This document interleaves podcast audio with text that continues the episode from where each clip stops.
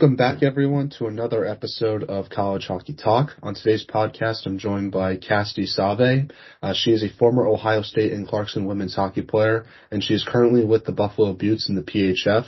Uh, has been to two Frozen Fours, and a lot has happened in her college hockey career, so I'm looking forward to talking to her about that. But Cassidy, thank you so much for coming on the podcast, and how's everything going? Very good, and thank you so much for having me. Well, thank you so much for coming on. I really appreciate uh, your time. Now, obviously, there's so much I want to get into regarding your career, so I thought it would just be best to start off from the beginning and work all the way up to where you are today. Uh, so it says that you're from Whitby, Ontario. Talk about growing up there and how did you start playing hockey? Yeah, so um, when I was younger, probably around four or five, um, for Christmas, my parents got my brother hockey skates and me figure skates. Um, and immediately I was like, no, I want the same ones as my brother Brady.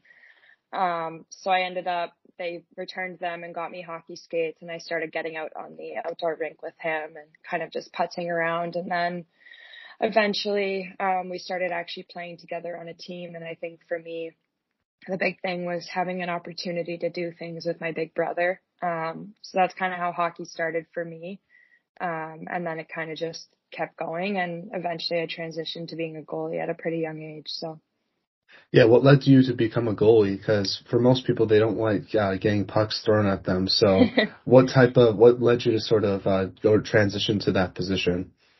I actually blame my brother for that one too. Um, he needed a target to work on his stop shot, and I was, I guess, crazy enough to go stand in the net and let him shoot on me. So eventually I just turned to my parents and I was like, I, I think I want to be a goalie. And at that point in time, um, I was on a team where like everyone gets an opportunity to play goalie. Um, but I ended up not really letting any of the other kids go in and I just always wanted to be a net and no one else really wanted to do it. So I kind of was like just a good opportunity for me to get in there and do something I actually wanted to do. So.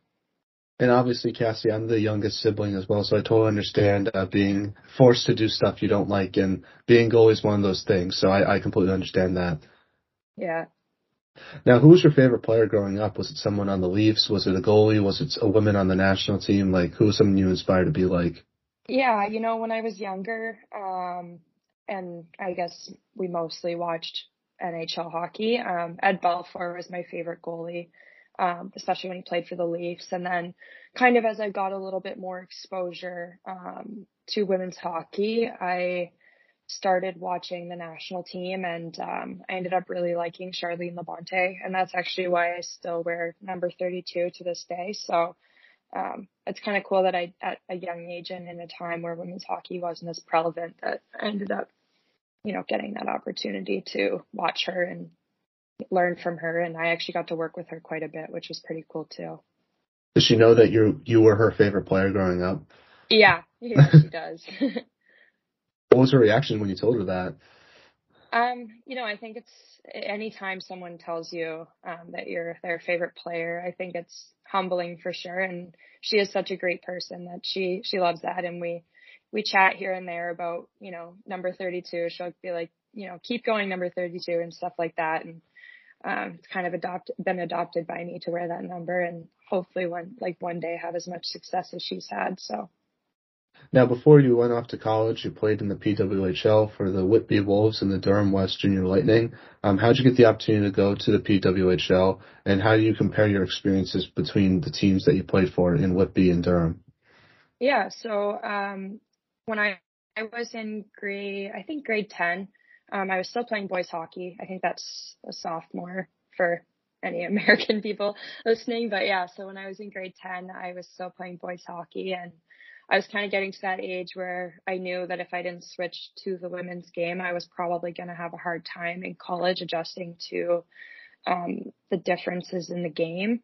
Um, so I reached out to a couple of PWHL teams um, and not knowing the process of like how early people uh, commit to those teams. Um, there wasn't a whole lot left open, but Durham West kind of welcomed me with open arms and it was pretty close to home for me. So it was kind of nice to be able to play for like a hometown team. Um, so I played for them for a year and then, um, it was really good. I made a lot of great friends and it was a great opportunity to adjust to the game. Um, and then in my senior year, I switched to Whitby so that I could actually play for my hometown. And um, it was one of the best years of hockey that I've ever had. It was very memorable and probably one of the most fun experiences I had. Um, and at first I was a little bit nervous, I think, to play girls hockey because it's definitely a different environment, but that was like a really great group that kind of got me ready for college. And obviously, talking to a lot of women's hockey players, and when I've done this podcast, a lot of them did play boys hockey before transitioning to girls hockey. But I feel like the transition must be a little bit easier as a goalie since, you know, there's, uh, for, as a player, you know, you have to adjust not having to hit anybody and all that stuff. So what was like some of the things you had to adjust to as a goalie going from boys hockey to girls hockey? Yeah, I, think the big thing that was a, that was hard for me when I switched over was the speed of like the game itself. Um, I even when I I still skate with guys in the summer, and I feel like for the first couple weeks when I'm back with skating with girls again, I feel like I'm like moving too fast and need to chill out.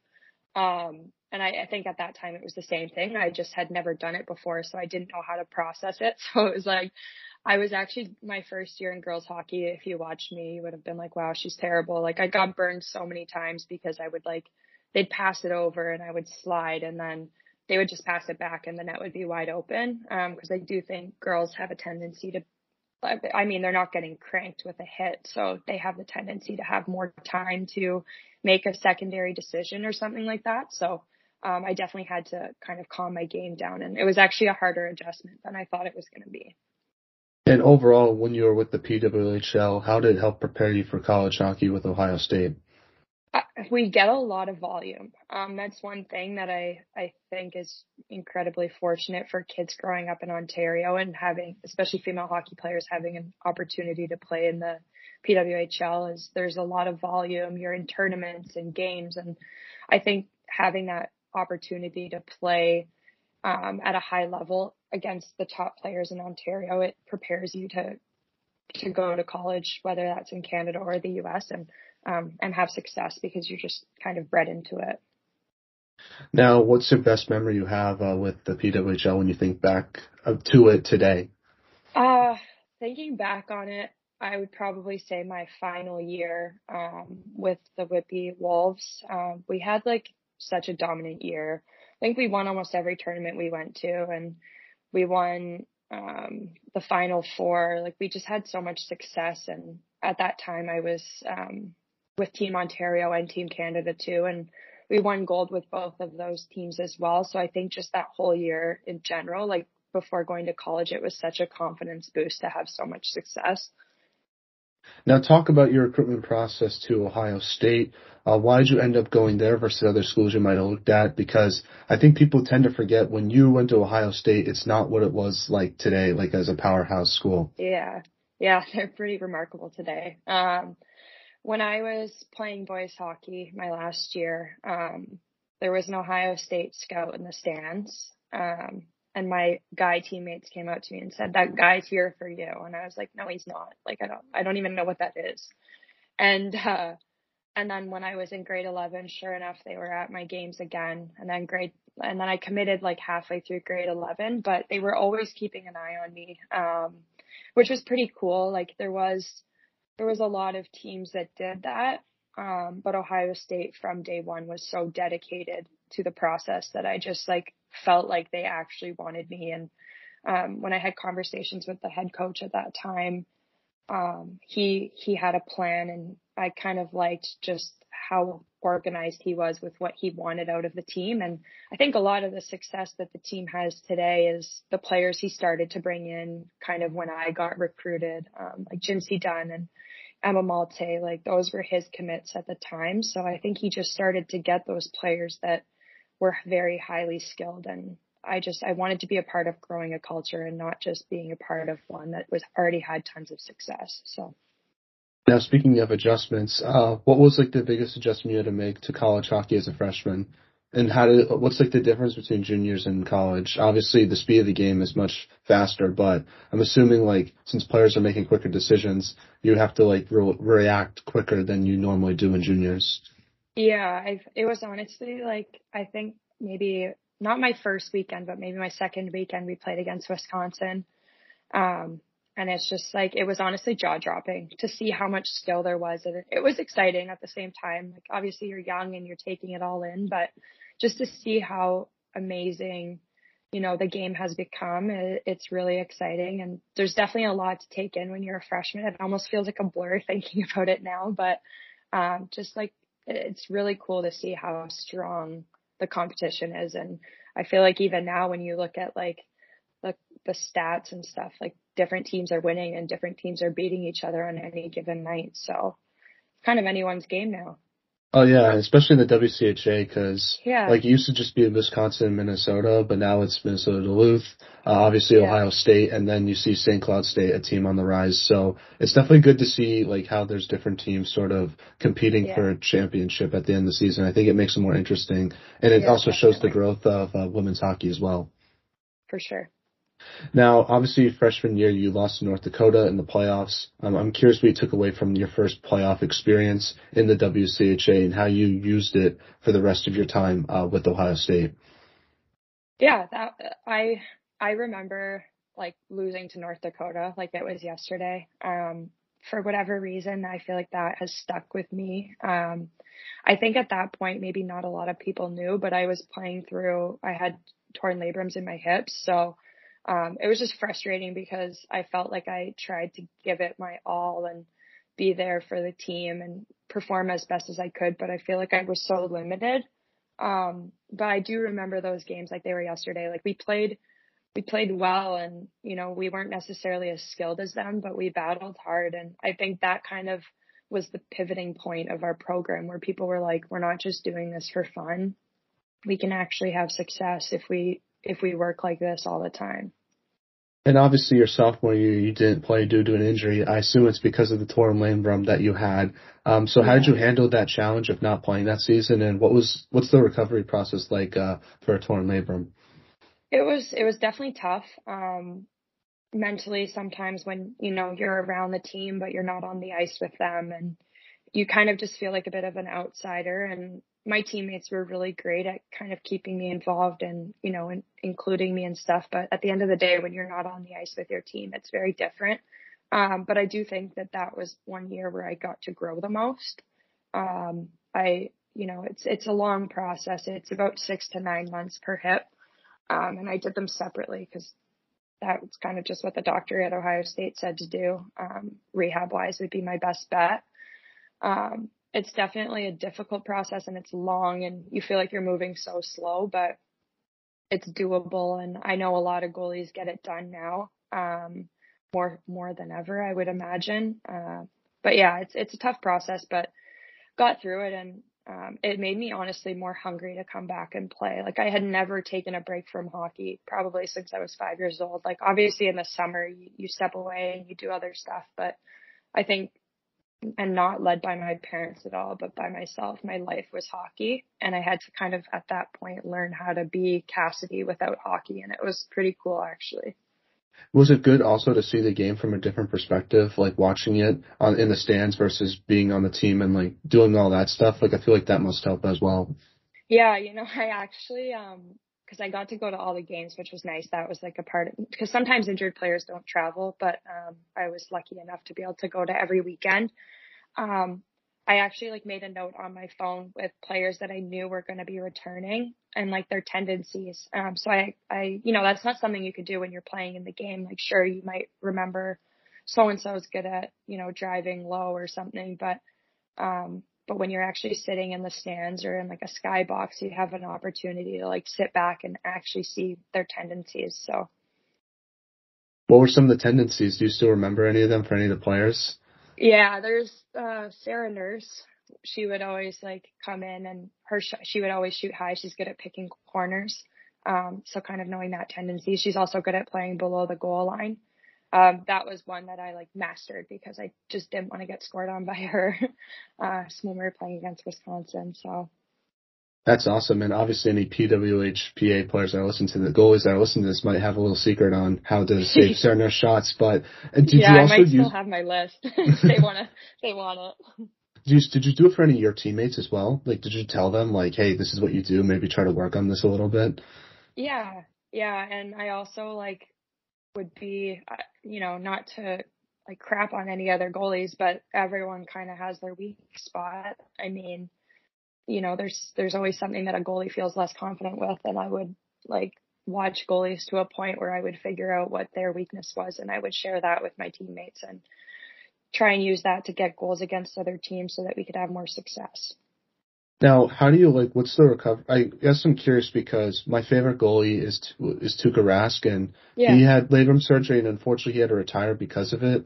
So I'm curious, like, how you like get back on the ice with the after a labrum surgery, and how you sort of like get back to like what you were before the surgery, like healthy versus like not letting it like ruin your career. I guess.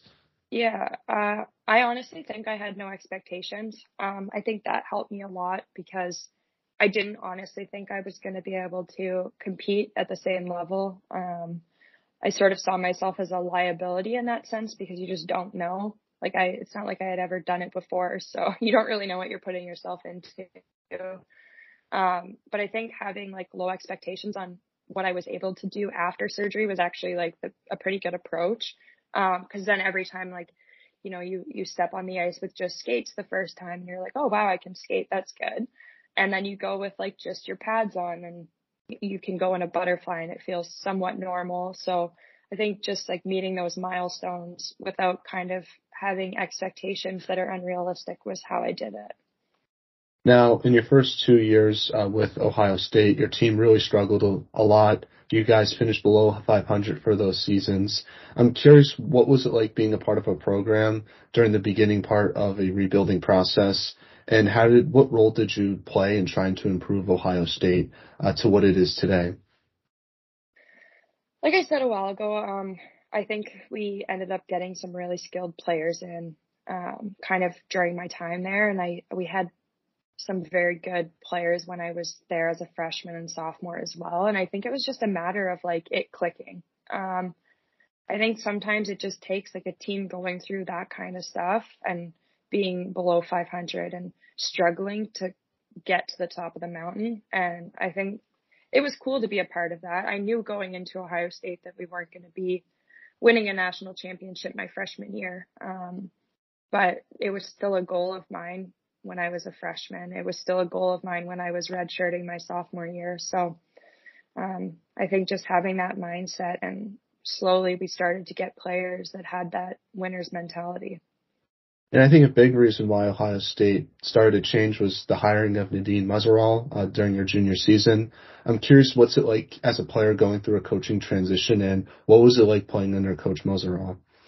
Yeah, no, it was it was really good. Um, she's very demanding, um, but I think she gets a lot out of her players, and like I commend her for that because she will push people to the point of you know, where they're exhausted or they feel like they have nothing else to give, but she finds a little bit more out of everyone. And she did that with myself. Um, it was, it was a good experience and I, I do genuinely appreciate how much she pushed us. So I, yeah, it was a lot of fun. And I think when we got to that point, our team realized like everyone would look at themselves in the mirror and know that they gave it their all. So and obviously, um, one interview I was listening to about Coach is someone said like she wasn't your best friend uh, when you were with the team at all. Like you grew to sort of hate her a little bit, but then after your career with Ohio State, you realized how much she meant to you, and now like you, they talk all the time. Is that the same thing for yourself?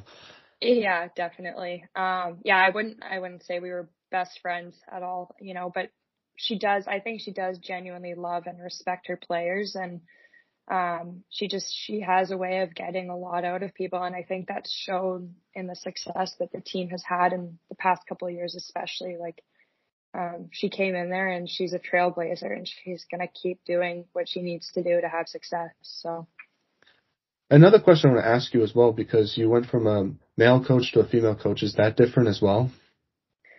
Yeah, it was it was different. Um, I honestly didn't notice it too much. Um, I, Matt is a really good coach as well. And um, I learned a lot from him in just one year at, Clarkson. So, um, but I honestly didn't notice that much of a difference.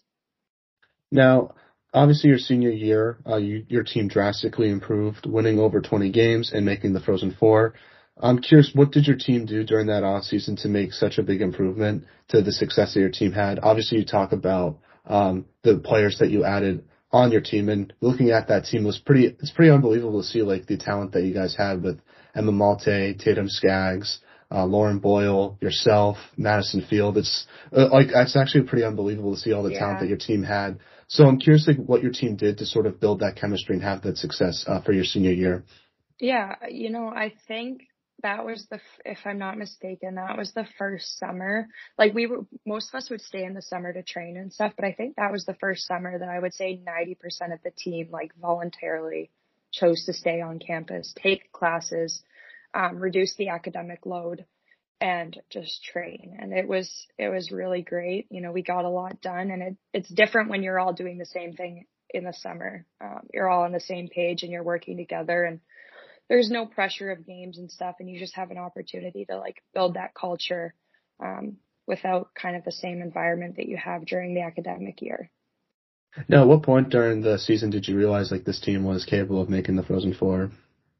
Uh, I think it was it was a home weekend when we played against Wisconsin and we actually swept them. I think that was the first time in program history that Ohio State swept Wisconsin, or it had been a very long time. Um, and I think that's kind of when we looked at each other and we were like, "Dang, we're good!" Like when we do all the thing, the little things right, like this team can have a huge success. So. And obviously, I want to ask you one question before I get into the WCHA playoffs that season. Uh, one is your rink in Ohio State is very unique. It's really small, but I like how you guys can pack it every single night. I'm curious, what's it like as a goalie uh, playing in that uh, small rink at o- Ohio State? Yeah, that's my favorite rink. Um, I think it always will be. There's just something different about it. It's not flashy. It's not, you know, like, yeah, Wisconsin's rink is nice. Minnesota's rink is nice, but it just felt like home. Um, and I think it was really cool to see throughout the years. We would go from having like 30 people in the stands and now you look at it and there's not an inch of space. So it was pretty cool to see that transition over the years where so many people started to come and watch the team. Yeah, absolutely. Uh, what's your favorite road rink to play in? In college, uh, I should say. Hmm, trying to think. Uh, I, I do like Wisconsin. Um, I mean, it's a nice bright rink and it's, it's a little bit of a change up. Um, but yeah, I, I like Wisconsin. I'm trying to think if there's any out of conference rinks that I really liked, but I think that would probably be my favorite. I might be a little biased because I'm from the East Coast, but I feel like the ECAC has cooler rinks than the WCHA. Yeah. yeah, there's a lot of nice ECAC rinks for sure. But still, Wisconsin better than Hobey Baker, Lynah, all those. yeah. Oh wow! What's the best uh, chirp you've heard um, in a in a road rink? Because I know as a goal you sometimes get heckled from the fans. Is there any good yeah. ones that you've heard? Yeah, Minnesota sucks. Like they are cruel. they would say like Sophie is a great big sieve, dude. Uh, and that one, that one actually hurts. Like they're wow. yelling at you the whole game. It sucks. I'm like, can you guys just pipe down for a second? Let me focus on stopping the puck. Yeah, honestly, that I, maybe maybe it's because the Bostonian me that wouldn't be bothering me at all because I just feel like that's sort of a lame chant. Maybe that's just me. Yeah, yeah. I, I had a at Bemidji once. I had a bag of popcorn thrown at my head when we were getting off the ice. That was that was pretty good. It wasn't a chirp, but it was, you know. Did you get to eat any of it afterwards?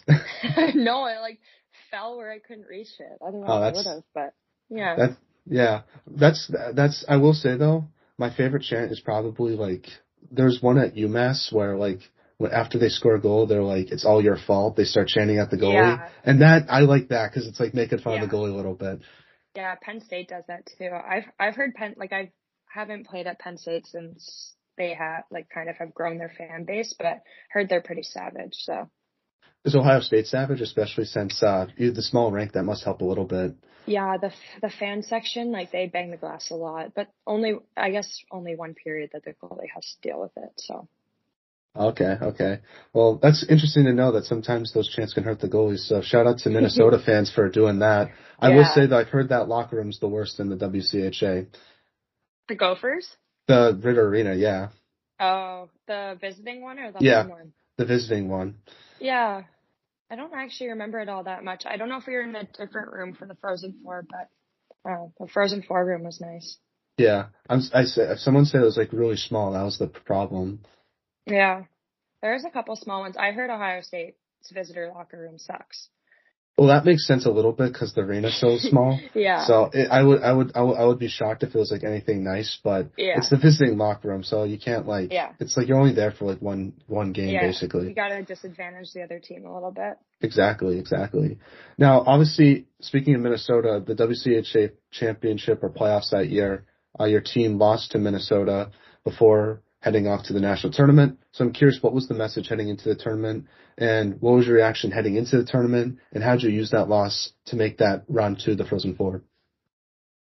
Yeah, so I actually didn't even dress for that game. I tore my MCL, um, so I was yeah, it was tough to kind of sit back and watch. My goalie partner at the time, Amanda Zeglin, actually like played lights out, and um, she was she was awesome. She you know, like they really gave it to us that game and she stood on her head. Um, and I don't think it really affected us that much. It was almost more of like a, you need, you kind of need one of those things to happen, um, cause we had been on a pretty good run.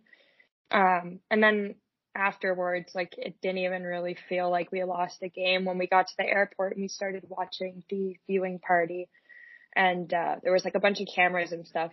Uh, it was pretty cool. And when we were selected, to the tournament, it was like we kind of forgot about the game immediately. Like, you know, I honestly haven't thought about that game since you just brought it up. So I apologize for that. Stick with us. No, that's okay.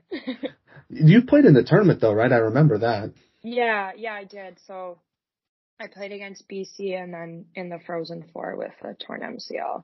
Oh, how did you manage that? It was it wasn't great. It was not ideal, but got through it. What's the worst to play through, a torn labrum or a torn MCL? Uh, I would say MCL. Yeah, like labrum is doable unless you kick your leg out, but MCL every time you go down, it's disastrous. So, I'm assuming the recovery time's not as like long because you didn't miss any your fifth year. No, no, I um, it heals itself, um, which is great. Like you don't have to get surgery if it's just your MCL. So it was I mean, it sucked and it took a little bit after the season for it to heal, but not not any longer than I would have been off if I was just kind of taking yeah. a break after the season. Now, let's talk about that game against Boston College when you beat them in the first round to head to the Frozen Four. What do you remember from that game? Because from what I remember from that game is I had the chance to interview Lauren Boyle like two years ago. This is like one of the first episodes I ever did. And she said there was a coach at BC that didn't want her on the team and said some stuff about her during the recruitment process. And she remembers when she scored that goal against BC. It was like one of the best moments of her career because she got to prove that coach yeah. wrong. So that's what I remember from it. But what do you remember from that big win? I honestly, that whole day is such a blur. Um, I the only thing I remember is after the game being in so much pain because of my knee, and then going upstairs and like just hugging my mom and dad. I don't. Re- I remember one save I made in the game. I stuck my leg. I pretty much landed in the splits, which I can't do. So it's kind of shocking. But I like made a toe save, and that's all I remember. Um, and then I remember just hugging my mom and dad, and that's it. And the excitement, but like absolute exhaustion in our locker room. Um, like people did whatever they could. There was so many block shots. There was like so much effort from our team. Um, I think people were honestly too tired to be like super pumped up. But obviously, once the emotions kind of leveled out, we were like, wow, we're going to the Frozen Four. Um, but I think people were genuinely exhausted and just pretty quiet. Like I was pretty quiet after the game. Yeah, people forget that was sort of a big upset because you guys had to go on the road to play that game. And I'm pretty sure BC was like undefeated the previous year and they lost yeah. in the championship game. So that BC team was pretty solid because I'm pretty sure they had like Megan yeah. Keller and all those top end players. Yeah. Yeah, they were, they were really good. Um, I mean, their goalie played really well too. It was, it was honestly a really good game. It was just like high emotion because we had never been there before. We didn't, you know, like the worst case scenario for us was that we went further than we went the year before um, for them, it was obviously more of an upset. They were seated higher than us, and we kind of just went. I think when we went into it, there was less of like a. There's no pressure on the underdog. You know, we just went in and had fun with it.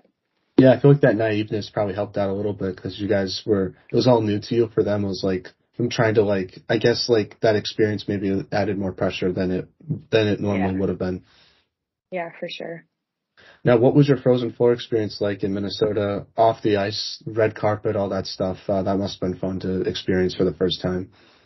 Yeah, definitely. You you definitely get treated like a celebrity, which is pretty cool. Um, I think in women's hockey, you don't necessarily get that exposure like that until you get to that stage. And um, it was really cool. It was honestly overwhelming. I remember walking down the red carpet and I'm like, wow, we're about to play a hockey game. Like this is wild. There's so many people. Uh, it's a really cool experience though. And I think the NCAA does a good job, um, you know, giving us that opportunity, putting it at good venues. Um, but yeah, it was really cool. Uh, I think it was a little overwhelming for most of our team. None of us had ever been there, but it was a great experience. Who had the best outfit at the red in the red carpet for Ohio State? I know you you're a big hat person based on your IG, so I'm assuming you yeah. had something good. But anyone, uh, any other than your teammates had something good? Gosh, I feel like everyone had such good style. I would have to say probably like Dani Sadek or Lauren Boyle, um, Tatum Skaggs. Those girls, I feel like all wear leather. So like, like anything leather looks good, right? Exactly, exactly. We'll talk a little bit about that game against Clarkson. Um, obviously, you guys lost in overtime, so I'm curious what emotions you were feeling after that game because I feel like you never want to be the goalie in the highlight reel um, for like a big uh, moment. And I do have a couple yeah. questions to ask you after that game because I'm assuming there were some things I, I'm curious about that. But just talk about that game from your perspective um, and what you sort of felt, what, how you when you think back to it today, like what do you sort of remember from it? Yeah, that one still hurts. Um, we had actually scored a goal. we have this like, cause we scored and it got called off. So we have this like joke around it, um, saying it was political. Um, you know, when you score a goal and it gets called off in a situation like that, and then not too long after they come down and score like a highlight reel goal, it's definitely tough to take in. I remember laying on the ice with I think it was me, Lauren Boyle. There's actually a picture of it, but like we were so upset that we literally couldn't stand up. Um, and I think that just like goes to show you how much everyone genuinely cares about each other too. Cause we weren't like at the end of the day, losing happens and every team in the NCAA season usually ends on a loss with the exception of the team that wins the tournament. And I think just how hard we had worked to get to that moment and how much confidence we had going into that game and believing in ourselves and knowing that we were just as good as the other teams there. It was definitely tough, just like a tough moment for us. Um, and for, you know, especially our seniors, which was my class, like that was their last game. So.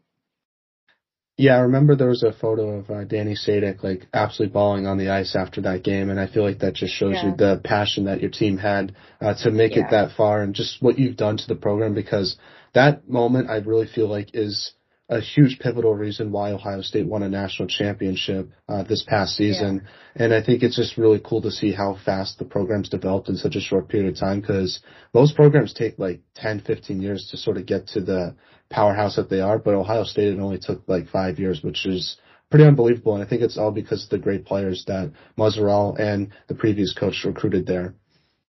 Yeah, for sure. No, I definitely agree with that. Now, uh, you did transfer to Clarkson the following season. So I want to ask you what led you to sort of go to another school for your fifth uh, fifth year. I think at that point, um, I you know I was thinking like on the academic side of things. So I was done my undergrad at Ohio State um, and Clarkson. I had a one year MBA program. Um, there's a couple other schools that had kind of at, like master's programs that um, intrigued me. So I started to shop around a little bit and just like ultimately at that point decided for someone like myself, a female athlete, um, at the end of the day, our education actually does really matter. Um, and that's a huge reason why we go to the NCAA to play hockey. And I wanted to further my education and I, I didn't want to have to like do a two year program and sit at a school after my eligibility had expired. So I found a couple one year programs and talked to the coaches and ultimately was just like, this is the best decision for my life moving forward. Um, and yeah, I chose Clarkson, obviously a very successful team as well. Um, I do think in the season that I was at Clarkson, um, I, I faced a lot of shots and it was kind of going back to a team where I got peppered a little bit, but they were a really good team and a good group. So worked out in the end. I do have to ask you how awkward it was going in the locker room for the first time after they just uh, eliminated uh, your team the fall, the previous season that year. No, they were pretty good about it. Um, I mean, I think they were excited to have me, which is very humbling. And um, after they had just graduated Shea Tiley, you know, I, I knew I had big shoes to fill, so I was ready for the opportunity, and I was excited to be in the in the room with them. And I think that they felt the same way, so it wasn't too bad. Another question I want to ask you is I'm assuming Clarkson has a hype video before each game, probably showing some of the national championship uh, footage and maybe the overtime goal. How awkward was that having to watch that uh, before each you know game? What? They they actually cut it out. they cut it out of the video for me. Um, the only time I actually saw that a video of that goal was at their ring ceremony um, that we like went to the the following year. So um, and I was like, yeah, it was a pretty gross goal. Like at least it wasn't a muffin. You know, I would, yeah. I think I'd have a harder time with it if it was like a really bad goal, but it was honestly gross. So it's okay, I guess now. Yeah, definitely. Is it weird joining a team that just wins a national championship? Cause all of them like have that experience, but I don't know. I feel like there's probably some like, uh, maybe not awkwardness might not be the right word, but just sort of like interesting to sort of go to a room like that where they know how to win versus like someone like yourself who hasn't done it at that moment? Yeah, I th- I think it's cool to go into a culture that knows how to win. Um, I think I also left a culture that was learning it, so it was pretty cool. Like, and I, I didn't notice it that much transition wise. Um, and I ended up going to Clarkson for the summer as well to take some classes just so that my load during the school year would be a little bit less. Um, so I ended up meeting most of the girls in the summer. So I think that kind of eased the transition as well. Cause again, when summer school is a little bit different than when you're jumping right into it with training camp and whatnot.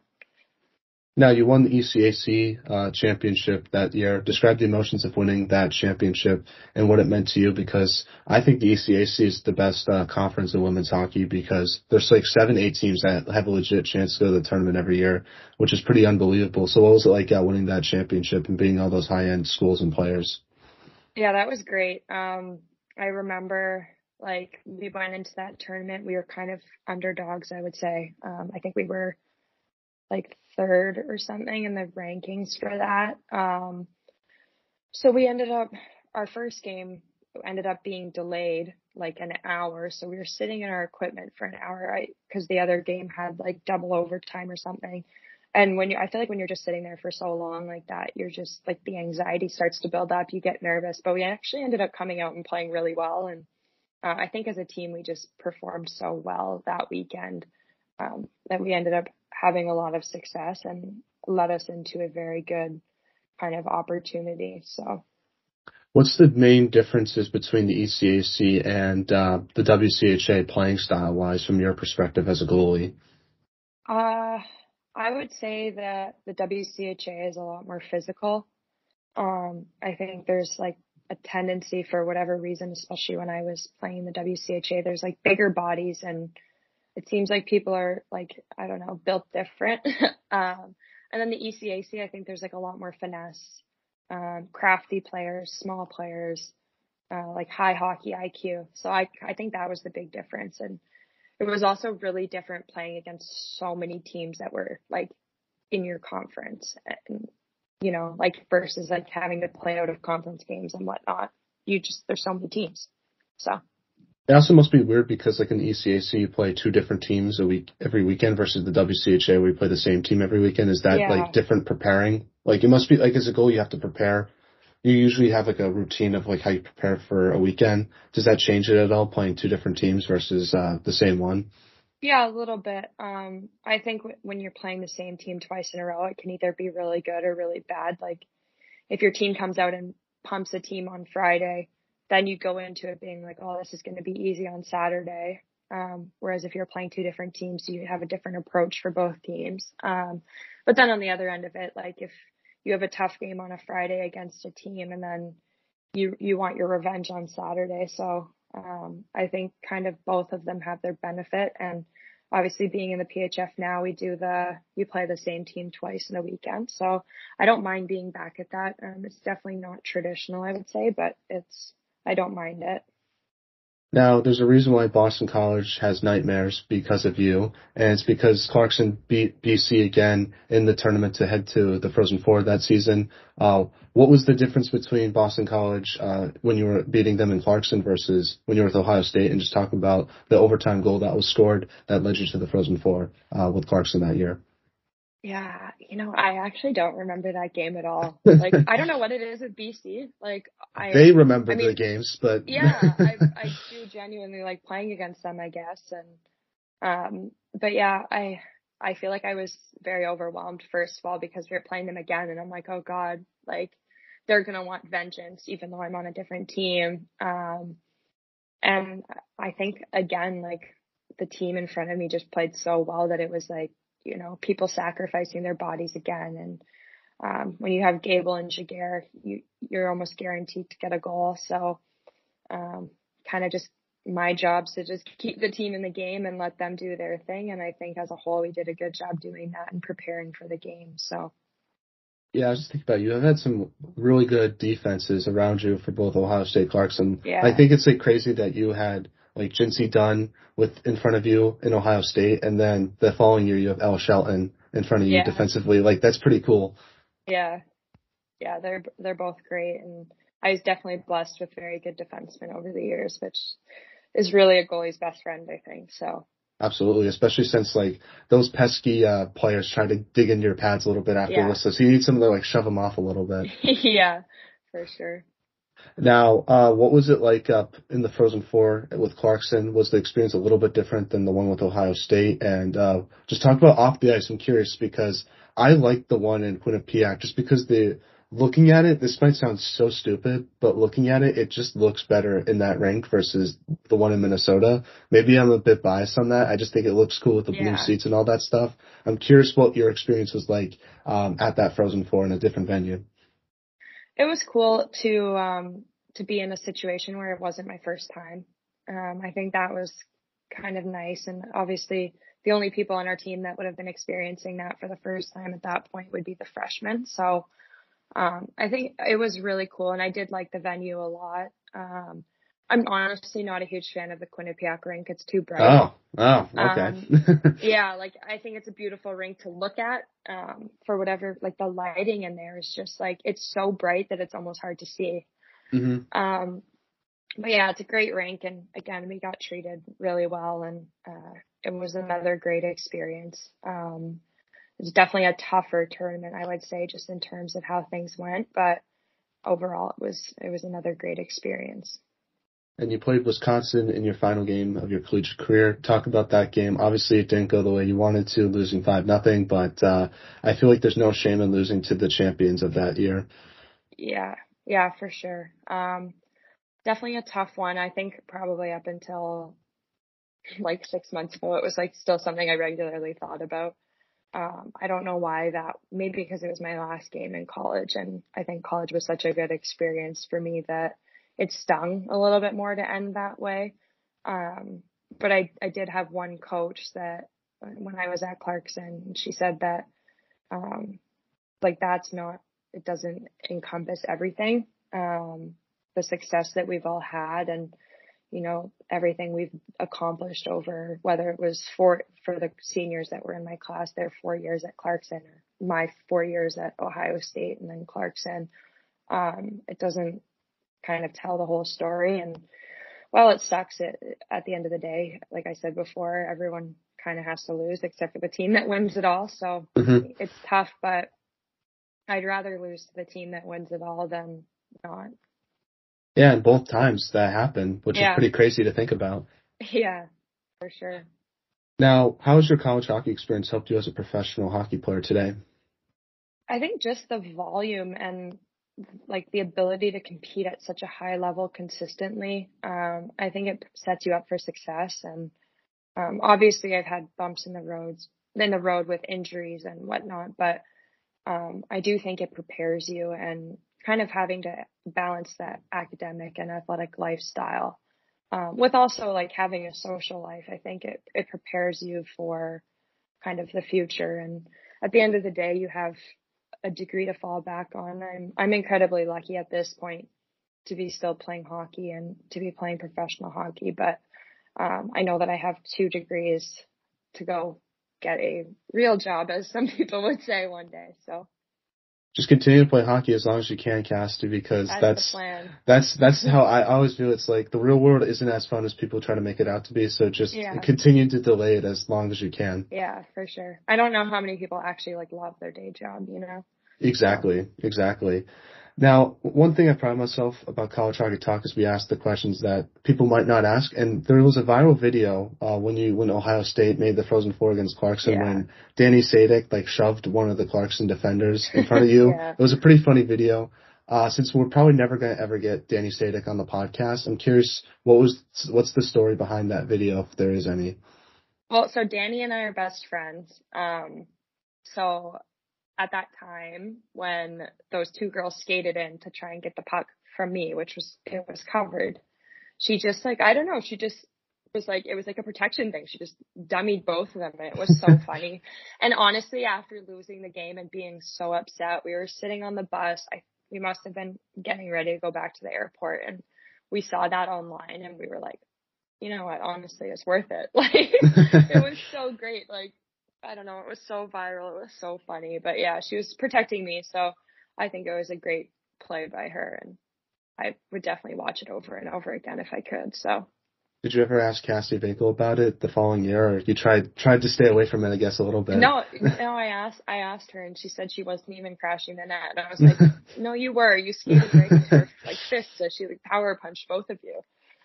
So. I feel like I'd much rather be on Danny's part where like I'm shoving someone than getting fallen over. But at least Cassie is like laughs about it right now, which is pretty which is I feel like yeah. it's a good sport to have.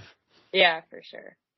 No, for sure. That your that team had so many underrated players. Like Danny was one of them. Like I feel like yeah. no one talks about how good she was, and she was a big reason yeah. why Ohio State had that success.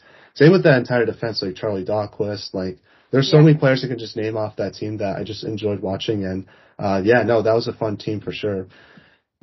For sure. Danny's like honestly one of my favorite hockey players I've ever played with because I watched her as a freshman and I was like, hmm, I don't know if this girl's going to be good. And then she just like bloomed and mm-hmm. like good hockey IQ, very skilled, can shoot the puck. So it was cool to watch her grow throughout her years there. So we're now in a segment I like to call the non-hockey segment, where I ask you some non-hockey questions just so people yeah. get to know you a little bit more. Uh, first one is, uh, you're obviously known as a hat person, so what's your favorite hat that you own?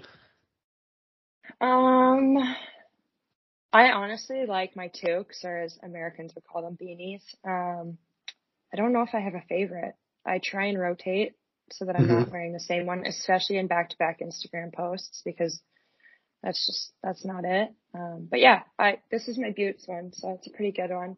Nice. Uh, do you try to wear like a scally cap at some point? I feel like that would be cool seeing you rock that. no, I don't know. Maybe, maybe one day.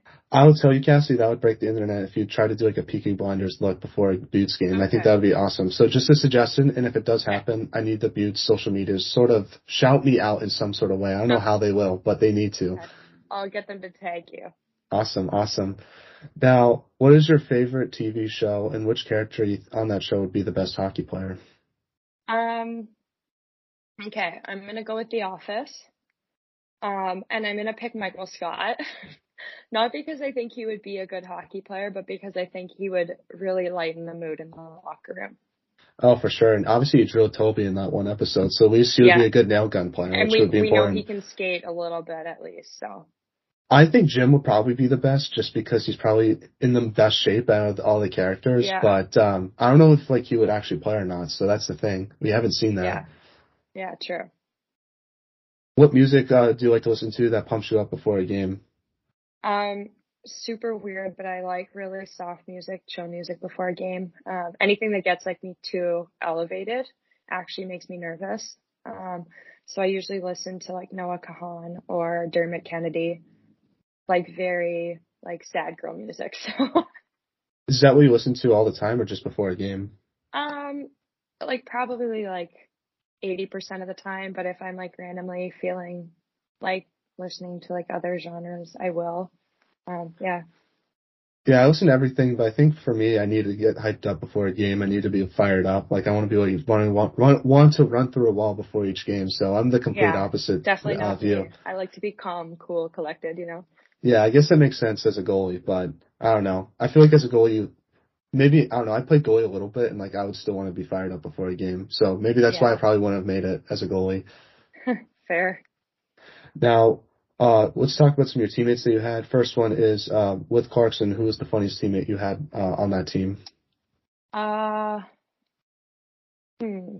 I'm gonna have to go with Christy Pigeon. Um, she wasn't even like, I don't think purposely trying to be funny. She just was like, she was a very like light and bubbly person. So she just kind of elevated the mood and she was fun to be around. Uh, funniest teammate you had uh, with Ohio State. I would say Danny. Um, some of the stuff I like made a list of like things that Danny would do. Um, because they would just blow my mind sometimes. It was just her personality. She's very like again, she's very like bubbly and easygoing. So um she was just very fun to be around and always made me laugh. So That's awesome. Best style on Clarkson when you were there. Pre-game, I mean. Ah, best style. Um, I would honestly have to say Michaela Boyle. Um, she was there for my first half. Like she always had really good outfits.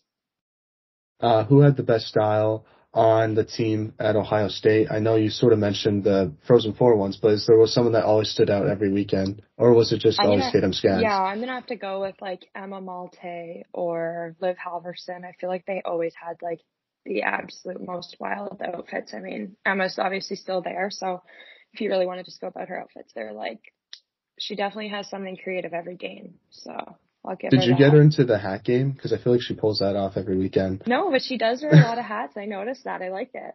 That's good. That's good. I think she does a good job with the sort of old school top hat, if that yeah. makes sense. I don't know yeah, what it's called. Yeah. yeah. Now, uh, what is the most interesting thing you've seen or read this week? Um, hmm. trying to think. I've been really following that Idaho case, and I really want to know what happened because it's been bothering me. So I would say that. Um, I really do hope they figure it out. But like TikTok is going crazy. I feel like there's a bunch of detectives on TikTok that need to be hired because they are figuring things out that the police probably haven't even touched on yet. So that'll definitely be a Netflix documentary in like two years. I can 100%. guarantee you. yeah. Uh, my Yeah. most interesting thing I've seen is a little bit uh, not as serious as that one. I'm a big Red Sox fan, and I'm really disappointed that Xander Bogaerts signed with the Padres for 11 years, 280 Uh. million dollars. Um, it just it's a whole thing. Like I love the Red Sox, but I feel like they have all, all these good players sometimes, and they feel like they never find a way to keep them. Whether it's Mookie Betts Yeah. or Jon Lester, and now Xander Bogaerts, and now I'm worried about Rafael Devers. So um, That's I'm fair. hoping. So I've been like reading all about that, and it it, it was a great night because the Bruins won, the Celtics won, and then the Red Sox just lose Xander Bogaerts, and it just killed my whole mood for the entire night after that. That's fair. I'm sorry for your loss. That's sucky. Yeah, I know it is what it is. I know most people aren't into baseball, but that's sort of my like my No, after I hockey. actually- that's like my thing. Like after hockey, That's I fair. love I baseball. actually went to um, a baseball game at Fenway this summer, and it was pretty cool. So Who was it against? the Yankees, I think. Oh, that's cool. I've never been to a Sox Yankees game before. I've always Yeah, wanted to cool. go. Yeah. I thought I, I assume like you probably are like a Blue Jays fan, and I was like, if you went to that 29 run Blue Jays game at Fenway, that would have been a that would have been fun for you, but for me, I don't like to think about no, that game. was, and it was so close. Like the game, I think that game was like two days before I went to Boston, so that would have been cool. But Yeah. Yeah. Now, final non-hockey question is: If you could have lunch with anyone in the world, uh, who would it be and why?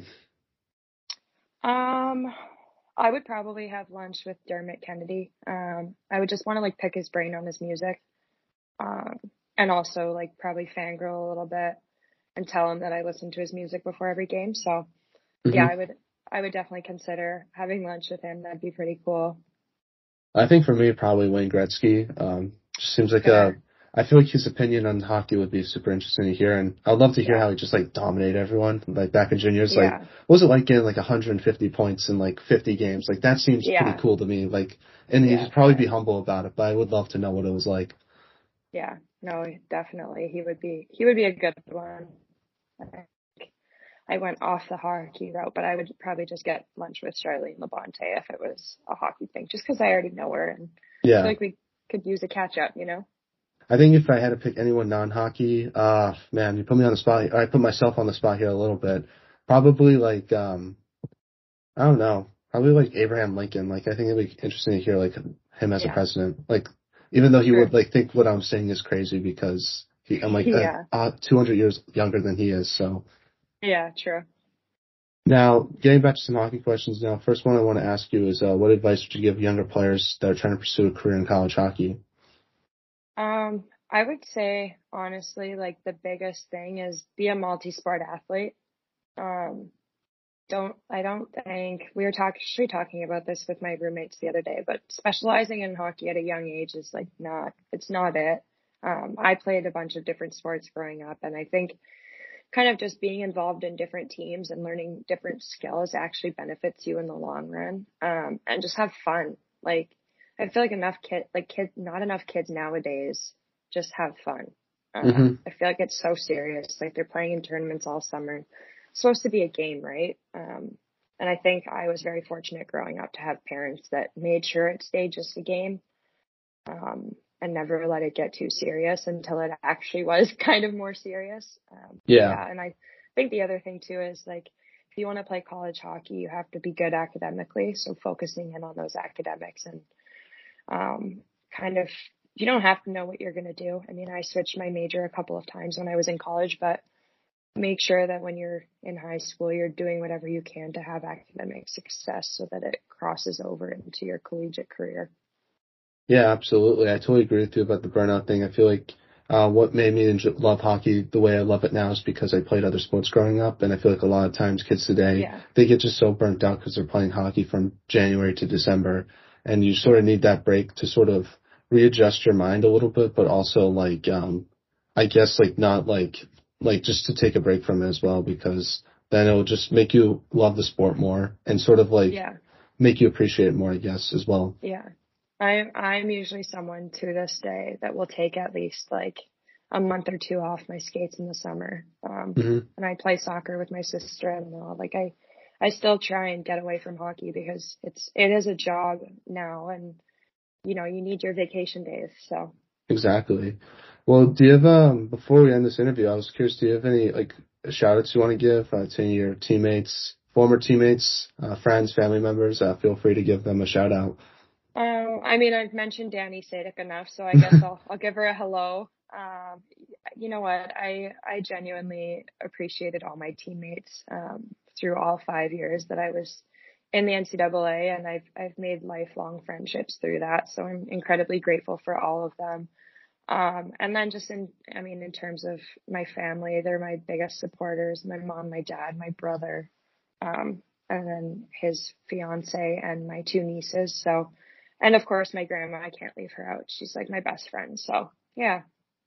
Well, thank you so much, Cassidy, for coming on the podcast. I really appreciate your time. You know, it's a good episode when you go beyond 40 minutes, so I really appreciate this conversation. And uh, yeah, I wish you nothing but the best uh, for the rest of your season with the Beauts. I know you're going to do great, but thank you for your time. It means a lot. Yeah, thank you so much for having me.